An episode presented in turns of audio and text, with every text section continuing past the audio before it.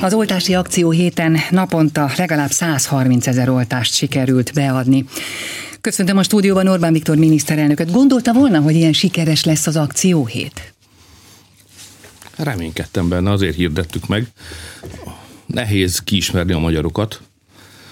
Ugye egyfelől ez egy, mégiscsak egy komoly ország, tehát komolyan veszi a fenyegetést. Másfelől az adóbevallásoknál látom, hogy hiába áll rendelkezésre két-három hónap is, mindig az utolsó egy-két nap intézik az emberek az ügyeiket. Tehát én arra számítottam, hogy akik nem oltás ellenesek, viszont a lehető legkisebb fáradtsággal vagy ügyintézéssel meg tudják oldani az oltás felvételét, azok kapni fognak ezen a lehetőségen, illetve kapni fognak ezen az alkalmon. Ez így is történt.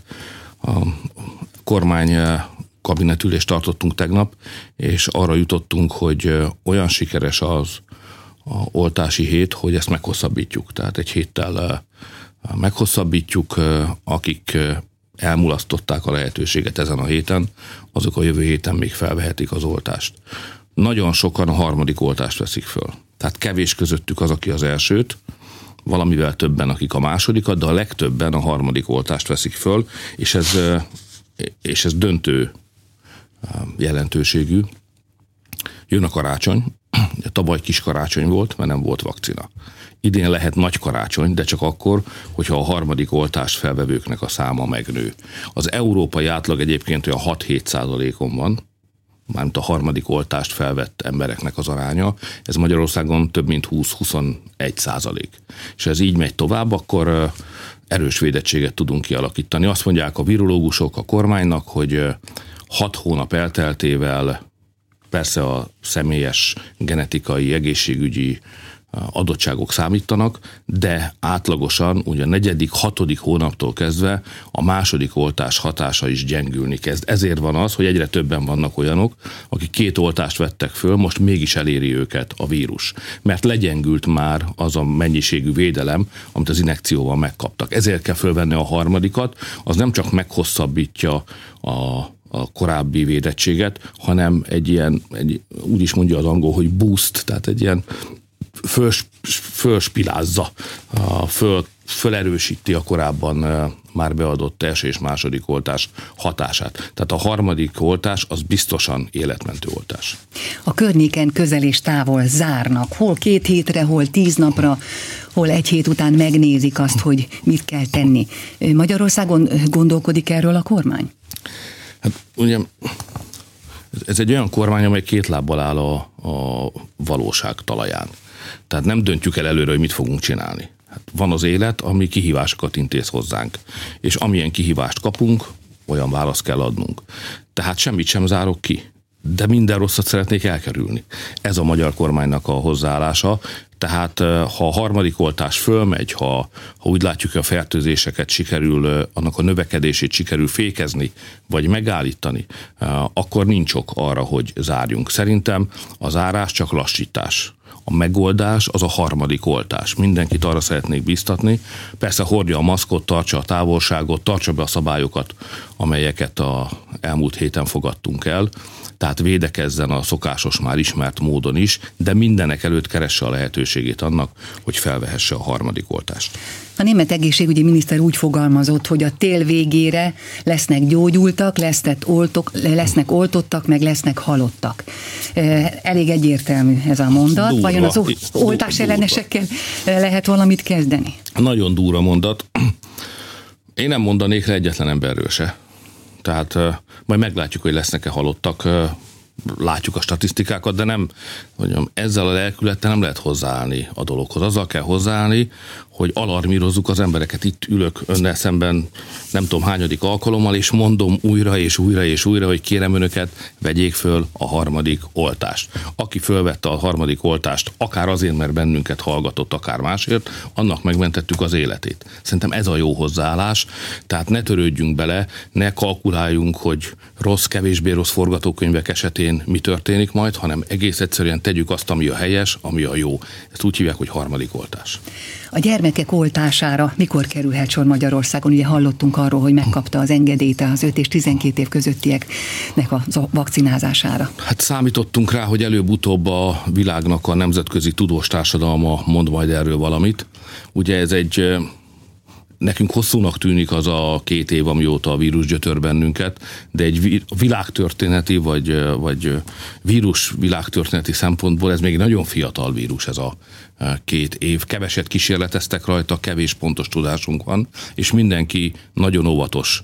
Ezért nincs igazuk az oltás elleneseknek, mert nem arról van szó, hogy fejest ugrana a világ örömmel az oltások gyakorlatába, hanem arról van szó, hogy gyorsan, a szokásosnál sokkal gyorsabban, de a világ nagy, nagy tudós közösségei dolgoznak azon, hogy választáljanak arra, hogy melyik oltás hogyan, milyen hosszú ideig, melyik korcsoportban használ és nem használ. Tehát itt azért tudományos körültekintésről van szó, szemben azzal, amit az oltás ellenesek mondanak, akik mindenfajta őrültséget eh, próbálnak velünk elhitetni. Itt azért komoly tudós közösségek dolgoznak. Például nem ugrott be a világ abba annak a kérdésnek a megválaszolásába se, hogy akkor gyerekeket lehet-e oltani 5-12 évesek köz, köz, 5-12 év között közötti korban lévő gyermekekről beszélünk, hanem kísérleteztek. Tudományos igazolásra volt szükség. Senki nem meri beoltani annélkül a fiatalokat, hogy ne tud rá kísérleti eredményekkel igazolni, hogy ennek a haszna meg lesz, illetve nem fog kárt okozni.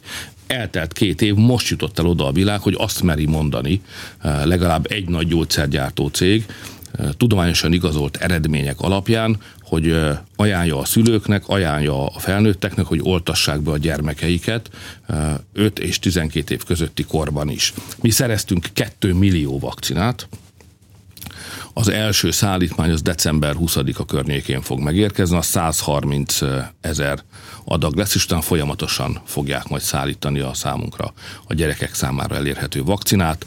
Szülőket kérem, van még idejük, gondolják át, azt tanácsolom, hogyha tehetik, akkor oltsák be a gyermekeket. Most a héten volt olyan nap, nem is egy, hogy 12 ezer volt az új fertőzöttek száma. Az igaz, hogy a kórházakban nincs olyan sok ember, mint a második és a harmadik hullámban volt. De vajon hogyan áll az egészségügy? Meddig bírja a nyomást? Hogy látja? Hát minden az orvosaink és az ápolóink hősiességén múlik. ők emberfeletti munkát végeznek, immáron lassan két éve úgyhogy le a kalappal, és úgy látom, hogy ők kitartanak. Ugye mi az intézkedéseket, amelyek a munkájukat segítik, azokat meghoztuk. Soha nem látott orvosbéremelést hajtottunk végre, és az elmúlt három évben és a most előttünk álló évben az ápolónők bérét is összességében több mint 70%-kal meg tudtuk emelni.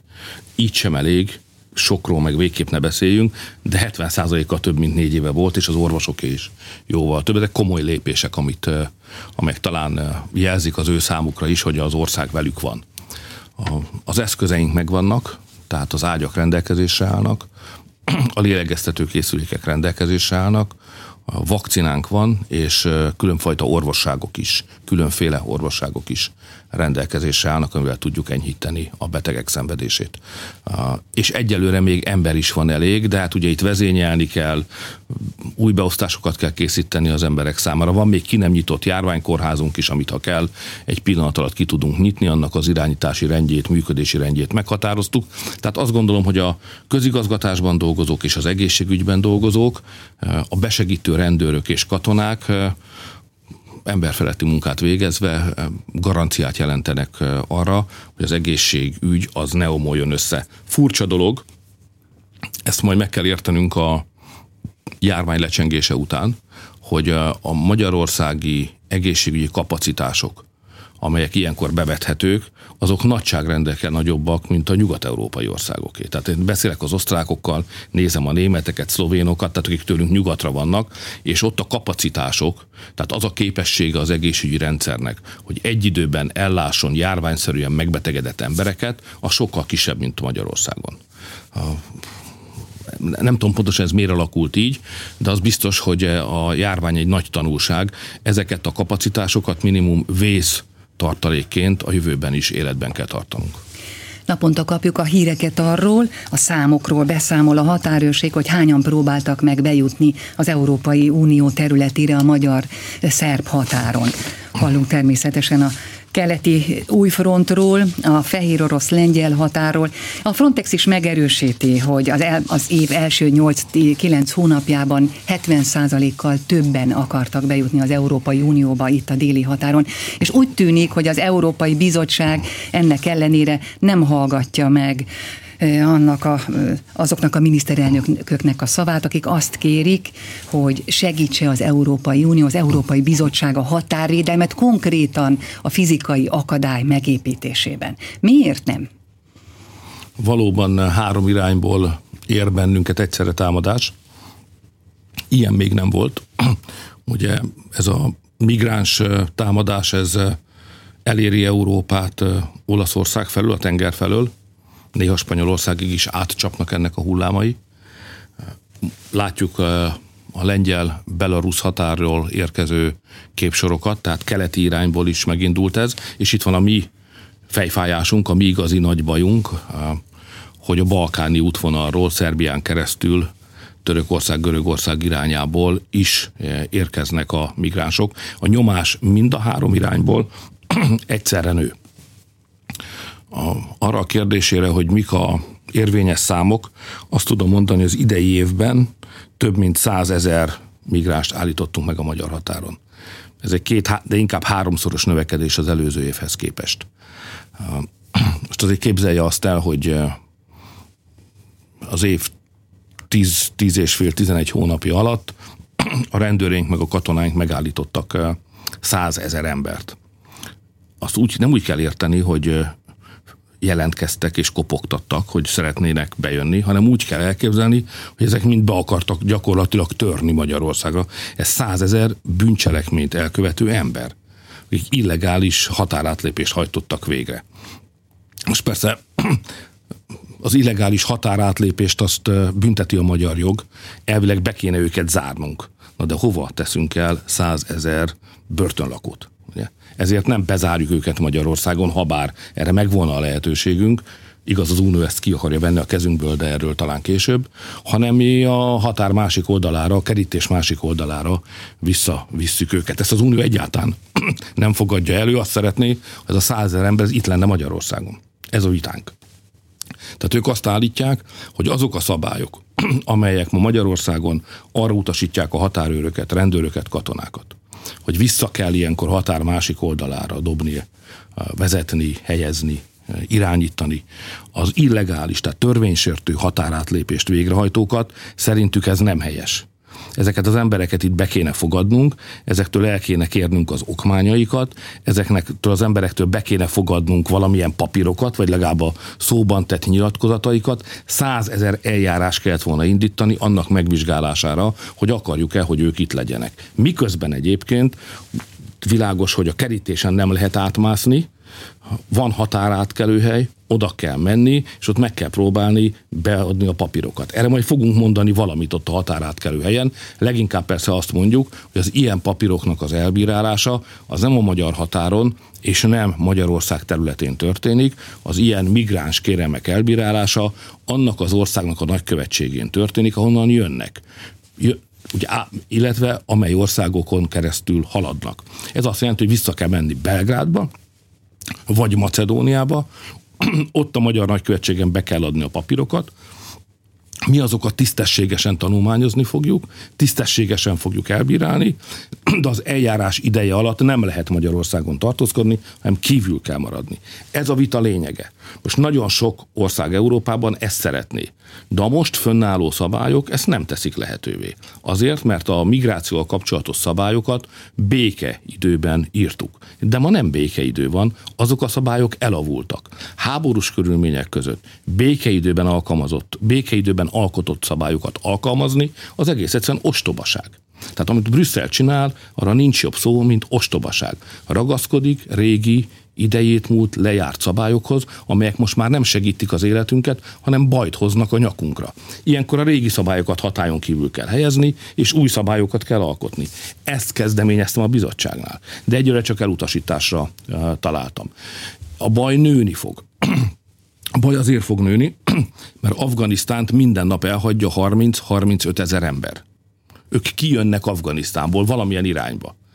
De nem oda akarnak menni, ahova kijutnak Afganisztánból, hanem megindulnak Európa felé legnagyobb valószínűsége a balkáni útvonalon. Ezért arra kell készülnünk, hogy a következő hónapokban minden korábbinál nagyobb nyomás lesz Magyarország déli határán. Brüsszelnek is arra kell készülnie, hogy ez bekövetkezik, ezért abba kell hagyni azt, amit most csinál, hogy aki megvédi Európát, azt megbünteti. Nem megbüntetni kell bennünket, hanem ha már nem is jutalmaznak meg bennünket, legalább a költségeinket, vagy annak egy tisztességes részét fedezniük kellene. De hányszor kértük már ezt, és hányszor kérte már ezt több ország? Egy Egyébként az is érdekes, hogy most annyit eh, sikerült eh, elérni, hogy azt mondják Brüsszelben, hogy háromszor annyi pénzt adnak a litvánoknak, az észteknek és a lengyeleknek, hogy menedzseljék ezt a helyzetet, ami van. Nem mondják ki azt, hogy fizikai akadályt építsenek, nem mondják azt ki, hogy, hogy toloncolják ki azokat, akik nem legálisan érkeztek erre a, a környékre. Azt uh, látom, hogy uh, miközben a fizikai határvédelemre nem adnak pénzt, aközben adnak pénzt mindenre, ami segíti a bevándorlást. Tehát a Soros Györgynek adnak pénzt. Tehát a Soros György szervezeteinek adnak pénzt. Tehát az összes civil szervezetnek, vagy hogy hívják őket, akik ilyen bevándorlás segítő szervezetek, ők mind kapnak támogatást. Akik meg védekeznek, azok meg nem kapnak. Tehát Brüsszelnek meg kell értenie, hogy tönkreteszi magát. Legalábbis mi így látjuk, de nem akarom elterelni a beszélgetést a, a fő irányáról, de most nyilvánosságra hozták a német kormány programját. Abban Németországot bevándorló országnak nevezik. Saját maguk. Tehát nem mint állapotot, hanem mint célt jelölik meg. Tehát itt nekünk az Európai Unión belül sürgősen tisztáznunk kell néhány dolgot, mert vannak országok, amelyek most már bevallják nyíltan, hogy ők bevándorló országok akarnak lenni. És vannak országok, amelyek bevallják nyíltan, például mi magyarok, még nem akarunk bevándorló ország lenni. És ezt a két álláspontot nem lehet összeegyeztetni mert az ember vagy bevándorló ország, vagy nem az. És mi nem fogunk engedni. És ahogy őket ismerem, különösen a németeket, hát azok se az a fajta. Következésképpen meg kell tanulnunk, vagy ki kell alakítanunk azokat a szabályokat, ahol a két teljesen különböző nemzeti koncepció, a bevándorló ország Németország és egyebek, más országok, illetve a nem bevándorló közép-európai köztük Magyarországot együtt tudunk élni. Ezeknek a szabályt ki kell alakítani, ezek ma hiányoznak. Ön úgy fogalmazott a napokban, hogy a rezsiharc örök, és ez így lesz 2022-ben is a, a választások előtt. Miért kell megvédeni a, a rezsit? Miért kell megvédeni? A baloldal nem szokta beleírni a programjába, hogy ő megemeli majd a gázárát, meg a villany árát. Amikor rezsicsökkentésről beszélünk, ugye ez 2013-14-ben indított csatája vagy harca Magyarországnak, akkor azt mondjuk, hogy a világpiaci ára az áramnak, a gáznak az rendszeresen változik, hol föl, hol le, időnként és gyakrabban fölfelé. Ez súlyos terhet jelent a családok számára, és ezért ne engedjük, hogy az a számla, amit ön fizet, a gáz meg az áram után, az a világpiaci árakat követve hol magasabb, hol alacsonyabb legyen, hanem szorítsuk le az árat egy olyan szintre, ami észszerű, még kibírható, kedvező, és azt állandósítsuk. És mindegy, hogy hogyan mozog az áram meg a gáz világpiaci ára, mi ezen az áron adjuk a gázt, meg az áramot, meg a távfűtést a háztartásoknak. De ez piacellenes, azt mondják. De engem nem a piac érdekel, a magyar emberek. Tehát az a helyzet, hogy ez a rendszer működőképes. Ha azt mondanák, hogy ez a rendszer nem működik, hogy ez butaság, összeomlik, rosszat tesz a családoknak. Arról lehetne beszélni, de ez nem igaz. Teljesen nyilvánvaló 2013 óta van 8 év tapasztalatunk arról, hogy ez a rendszer működik. Most, amikor az árak az egekben vannak, többszörösére nőtt a gáz meg az áram ára, ez a nyugat-európaiakat mind meggyötri, mert ott a háztartásoknak a rezsie automatikus, automatikusan követi az energia ár emelkedését. És most kapkodnak fűhöz fához, hogy hogyan próbálják megvédeni a családokat. Mi ezt csináljuk 7-8 éve. Tehát nekünk, mindegy, hogy piacellenes vagy nem, van egy, van egy kialakított rendszerünk. És ez működőkép, ez jó a családoknak. Miért kellene ezen változtatni? Nem tudom ki az a piac, doktorpiac vagy Mr. piac, aki bekopog és azt mondja, hogy ezt nem lehet. Tehát a piacot az emberek működtetik. Közöttük például az államok is. Annak mi is részei vagyunk. Tehát a piac nem valami a mennyből vagy a jóistentől ránk ereszkedett szabályrendszer, hanem egy olyan szabályrendszer, amit mi alakítunk. Van ilyen piac, olyan piac, korlátozott, szabad, sokfajta létezik. Ezt mi döntjük el? Tehát nem érdemes beleesni a baloldal csapdájába, aki azt állítja, hogy létezik valami orákulum, amelyik azt mondja, hogy így kellene kinézni, hanem pont fordítva, abból kell kiindulni, hogy szabadok vagyunk, megvan a képességünk, meg a lehetőségünk, hogy mi magunk szabályozzuk, hogy hogyan legyen. Persze jól kell szabályozni, mert ha észszerűtlen dolgokat csinálunk, bármilyen jó szándéka is, abból baj lesz.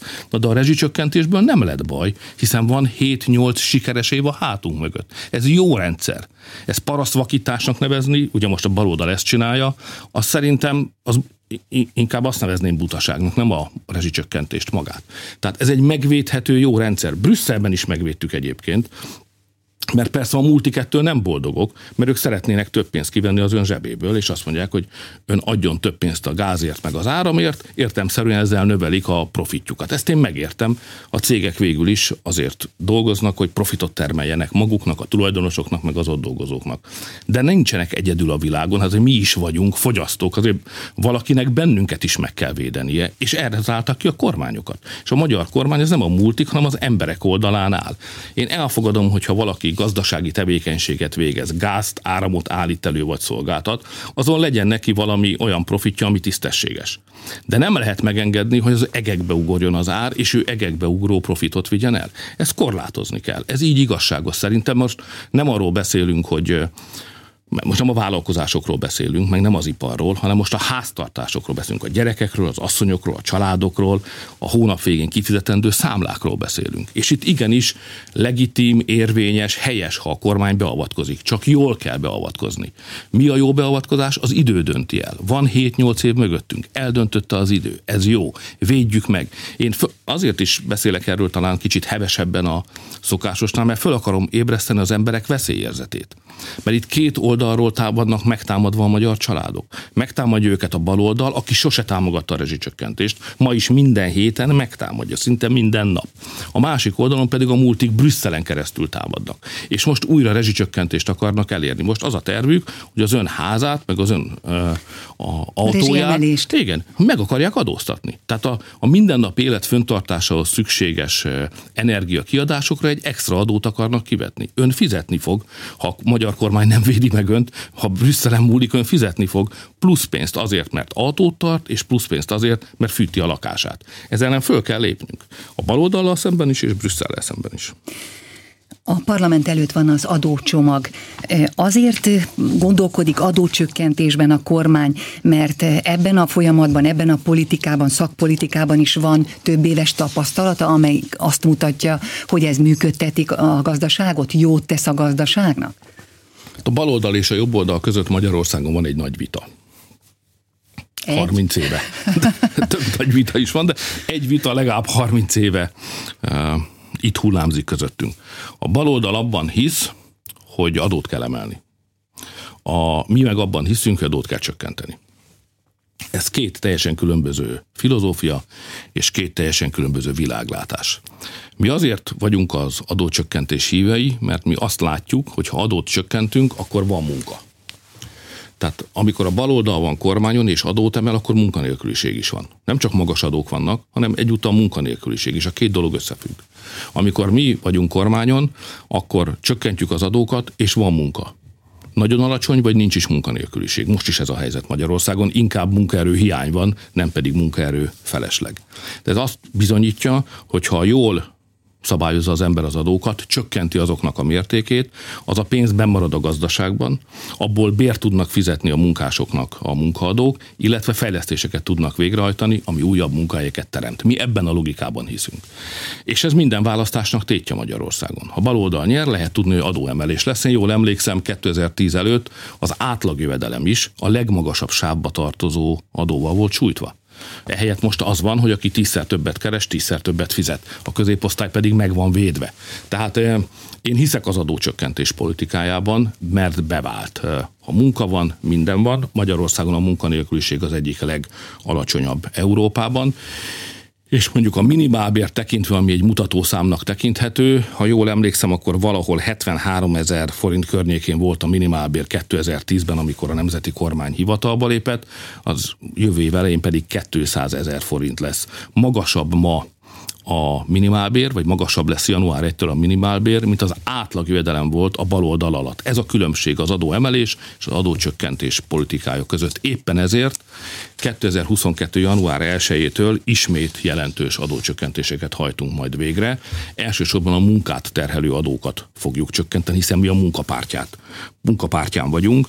750 milliárd forintot hagyunk a vállalkozóknál, de cserébe a vállalkozók elvállalták, hogy fölemelik a minimálbért és a, a garantált bér minimumot, az pedig 260 ezer forintig megy föl. Mi pedig cserébe lecsökkentettük az adókat. A, csökkentjük egyébként az ECHO-t, a kisvállalati adót és az iparűzési adókedvezményt is e, föntartjuk, ezt tavaly megfeleztük, nem emeljük vissza a korábbi e, szintre.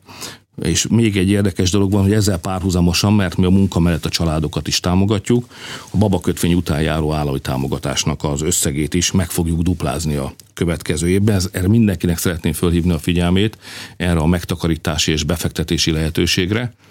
Mi lenne jobb befektetés, mint a saját gyerekeink befektetni, tehát babakötvény az azok számára érhető el, akiknek gyermekük van, de annak a kamata az mindig az infláció plusz 3 százalék. Nincs még egy ilyen kedvező befektetési forum Magyarországon. Nem csak a munkát akarjuk összekapcsolni a magasabb jövedelemmel, hanem a munkát, a családot, meg a magasabb jövedelmet szeretnénk összekapcsolni egymással. Köszönöm. Orbán Viktor miniszterelnököt hallották.